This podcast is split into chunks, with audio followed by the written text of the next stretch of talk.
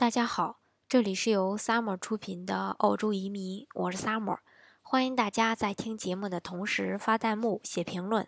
想了解更多移民资讯，请添加微信幺八五幺九六六零零五幺，或关注微信公众号“老移民 Summer”，关注国内外最专业的移民交流平台，一起交流移民路上遇到的各种疑难问题，让移民无后顾之忧。今天呢，我给大家分享的内容呢是关于澳洲的医疗系统。最近呢，有听众朋友给我发微信说，想让移民过去的小伙伴讲讲关于医疗的问题。正好呢，最近有朋友刚过去也没多长时间，所以呢，我就给我这个朋友发了微信，让他来说一说他这段时间的一些关于碰到的一些这个澳洲的一个医疗的一个情况。但是呢，他最近比较忙，不愿意帮我来录，所以直接就写了个文档给我，让我自己来录一下。下面呢，我就以他的口吻来给大家分享一下他这几个月到澳洲所接触到的一个澳洲的医疗系统吧，希望对大家呢，嗯，有所帮助。转眼间呢，来澳洲已经三个月了，这三个月光 GP 就跑了好几趟，还给去给孩子呢做了各种的检查。本周一呢，又参加了图书馆的这个澳洲医疗系统的分享会，学到了不少非常实用的知识。下面呢，就给大家分享一下，尤其是新移民朋友，凡是到澳洲的公民和这个有永久居留权的这个拿 PR 的小伙伴呢，都可以享受澳洲的全民医疗。嗯，这个全民医疗呢，叫的叫这个 Medicare 的这个卡。全家人呢，每人都有一，每人是一张，一家人的名字呢都会写在上面。每次去看 GP 呢，都需要带着这个呃 Medicare 卡。据说呢，这张卡在全世界十几个国家都可以享受公立医院的一个呃医疗保险，医疗保险吧。所以说还是蛮实用的。嗯，作为这个新移民登陆呢，也要第一时间去这个 Medicare 中心去申请。要携带护照、签证信等等这些文件，填写相应的表格就可以。原来申请完毕后呢，都会有临时卡，当时可以取，但是呢，我们没赶上，现在没有了。不过呢，等待的期间呢，看病的单子啊可以保存，卡下来后拿到这个 Central Link 报销。嗯，我们家呢，就是刚登录一周后，孩子他就有严重的一个咳嗽，吃了很多药也不管用。无奈呢，还是去看了 GP。当时 GP 出诊花费是我记得好像是一百澳币吧。后来呢，Central Link 报销了七十多。说到这里呢，大家可能就有点晕。不是 Medicare 可以报销 GP 的全部费用吗？其实不是。从二零一四年起，澳洲政府呢，它就实行了一项报销冻结的政策。所有看 GP 的费用只能报销固定的一个钱数，每个 GP 的定价标准它是不一样的，所以呢，自付的比例也不同。如果想要看全部报销的，那就选择这个 Bob Blind。说了这么多呢，到底什么是 GP 呢？其实呢，就是家庭和社区的 GP。在澳洲，有一半是 GP 看病的第一步就是去看 GP，只有 GP 才有权限转专科医生、开这个验血、B 超等化验单，所以选一个好的 GP 呢还是非常重要的。还有一点也比较重要，澳洲它有很多这个检验机构现在都开始收费了，所以说大家拿到 GP 的检验单一定不要盲目的去，可以先打那个电话问一下是否是。呃，这个 Bob Blind 有时候一个电话就省一百刀的这个费用。如果是这个 PR 刚登录，还可以申请 Healthcare 和这个 Concession 卡。如果有了这两张卡，那就意味着看病和吃药的费用呢就会少花很多。另一点也很重要的，如果说有了 Healthcare 这个卡，就意味着自动添加了这个。救护的一个车险，嗯，私人的保险呢有两点优于公立医院的一个好处，第一个就是看病可以选医生，第二个呢就是可以自愿的去选择一个住院时间，再就是如果你有私人保险，才可以去私立医院。不过呢，有些私立医院也是有这个门槛限制的。具体的呢，去查那个相关的信息，因为每个人住的地方不一样，它可能就会有所差别。如果是新移民在登陆一年呢，购买私人保险可以豁免三十一岁的一个罚款。所以是否购买呢？这个还是要根据自己的一个情况来决定。但是这个救护车险呢，医生是建议大家最好都要买的。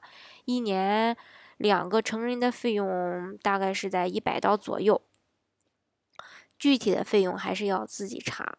为什么说救护险车险这么呃很重要呢？因为大家可能无数次都听过这样的桥段：某个人在国外晕倒了，叫了救护车，过后收到了高额的一个账单。澳洲平均使用一次救护车的费用大概是一千刀左右吧。一千刀，我觉得对我来说不是个小数目。嗯，当然了，如果说你自己不差钱儿的话，那就可以忽略呀。国外的人一般都是有义务在你晕倒的时候帮你叫救护车的，不管你有没有这个保险，因为在资本主义国家嘛，救人是第一位的，所以啊，你就可想而知吧，是不是买个保险会更划算一些呢？这样一年可以不限次数的使用救护车。嗯，听他们说，在花粉症盛行时的时候呢，每一秒有六个电话打救护车。据这个华人医生说，他在澳洲乡下的时候，出一次直升机要一万刀。如果有这个紧急情况，也也会出动这个直升机救人，只是不知道是不是有直升机车这个直升机险。这个呢，我还没研没有研究，所以这个大家自己研究研究吧。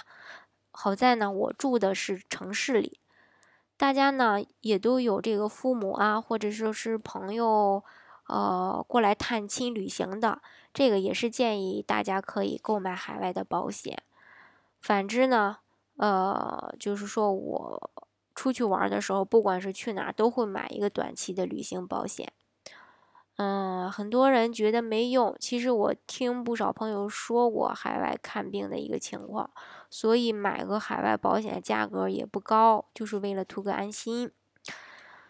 嗯，紧急情况如何看病？如果不想叫救护车，大家，嗯，那就具体的可以看一下这个，它有一个这个叫叫那个，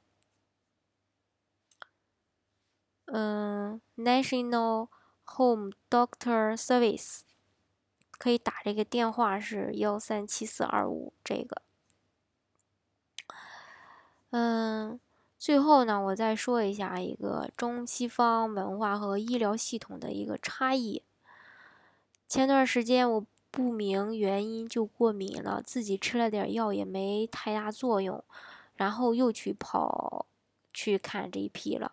看到这个华人 GP 正好擅长皮肤科，第一次去看 GP，了解了一下大概的情况，嘱咐我买一种非处方药就可以了，不需要涂抹的药。嗯，因为一般都不会给开这种药，因为 GP 说涂抹类的大部分都会有激素，所以不给开。我说就好吧，然后就吃了几天，嗯，消的差不多了。然后因为去朋友家贪吃吃鱼了，然后发现就会更厉害了，所以呢又去 GP 那里继续吃原来的药，也没有加量。这回呢，GP 开了单子，说好了之后去验血吧，这样看看你的一个过敏的原因。于是呢，第一次去验血，在家附近的康复中心里，各种不熟悉，进去呢就迷路了。好在呢，还有这个比较外信的外国人给指路，但是第一次也没怎么听懂，让人家把我那个直接带到了这个验血处。当时是真心的各种感谢，还好这个护士手法也比较娴熟，没有遇到像母明星的待遇。说了半天的遭遇吧，其实差异在于：第一，病人的隐私权，这点呢大家都深有体会，我就不多说了；第二呢，就是关于抗生素的使用，这个案例也非常多。好在呢，我们家孩子也不是很小就来到这里。第三就是小病在社区急症去医院，这点大家又有无数桥段了，什么什么什么手的血都流干了，伤口都自愈了，医院还没排到队呢。